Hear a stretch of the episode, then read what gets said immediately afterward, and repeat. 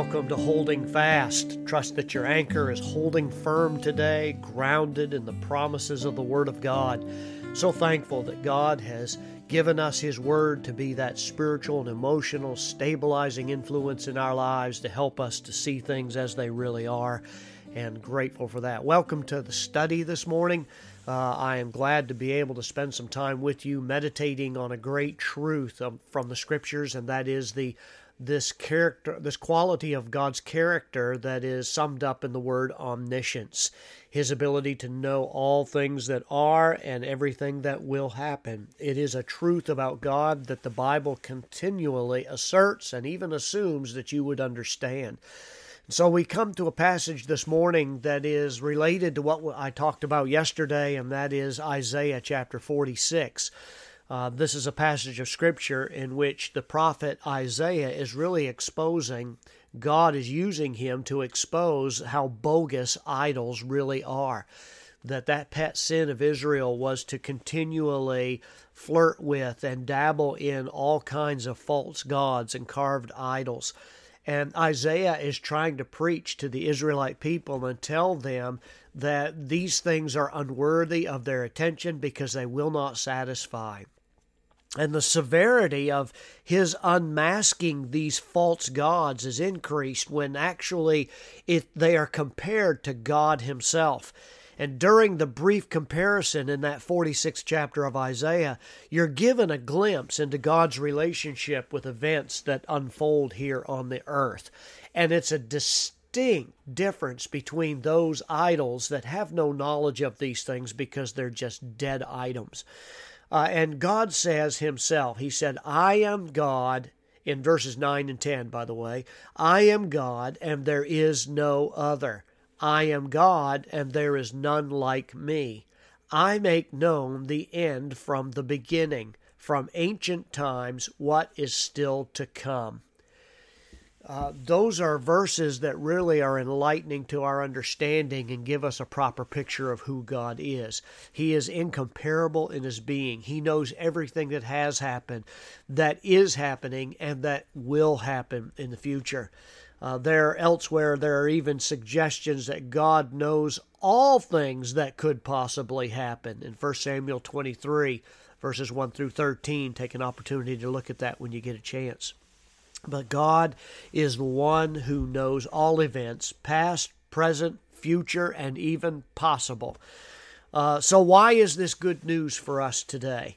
Uh, many of our unanswered questions really do relate to our future, do they not? Uh, we wonder what the weather will be like tomorrow, and so we get on our phones and check the weather channel. We will house house prices go up or down? Will the treatment that I'm receiving actually work. In the course of this life, you get innumerable curveballs thrown at you, uh, and they can fill you with dread and anxiety and confusion, and you can really be in that ditch of difficulty.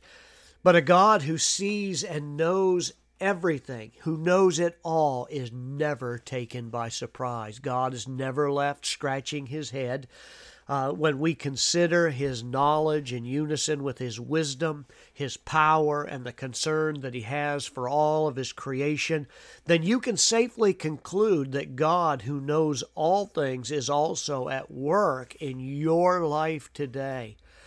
I'm frequently reminded of that passage in Matthew chapter 7 at the end of the Lord's Sermon on the Mount. And he, in verse 7, Jesus actually says, Ask, and it shall be given to you. Seek, and ye shall find. Knock, and it shall be opened unto you. And then it's given again in the form of a promise For everyone that asks receives, and he that seeks finds, and he that to him that is uh, that knocketh it shall be opened. But Jesus concludes that particular statement by saying, What man is there of you whom, if his son asks bread, will you give him a stone? Or if he asks a fish, will he give him a serpent? If ye then, being evil, know how to give good gifts unto your children, how much more shall your Father which is in heaven give good things to them that ask him? And in that passage, our Savior is demonstrating the marvelous goodness of God, His omniscience included, that, no, that not only has the willingness to bless His people and to give them those things that are necessary, but He also has the wisdom in knowing what to give and when to give it. That's what that passage is teaching. And that omniscience of God in knowing what you need individually. If He notes the sparrow that falls from a nest, He notes your need and what you have to have in order to be able to serve Him better. I trust that today you'll meditate on that. This is good news God's omniscience. We serve a great big God, not a small God you keep in a box, but one that knows all and can work all things for your good and His glory. Walk with God today, serve Him, keep your eyes fixed on Him, meditate on Scripture, memorize a passage that will help you so that your hope, your anchor, can be firmly grounded in the Word of God that will stabilize you in the storms of life. God bless. Walk with God.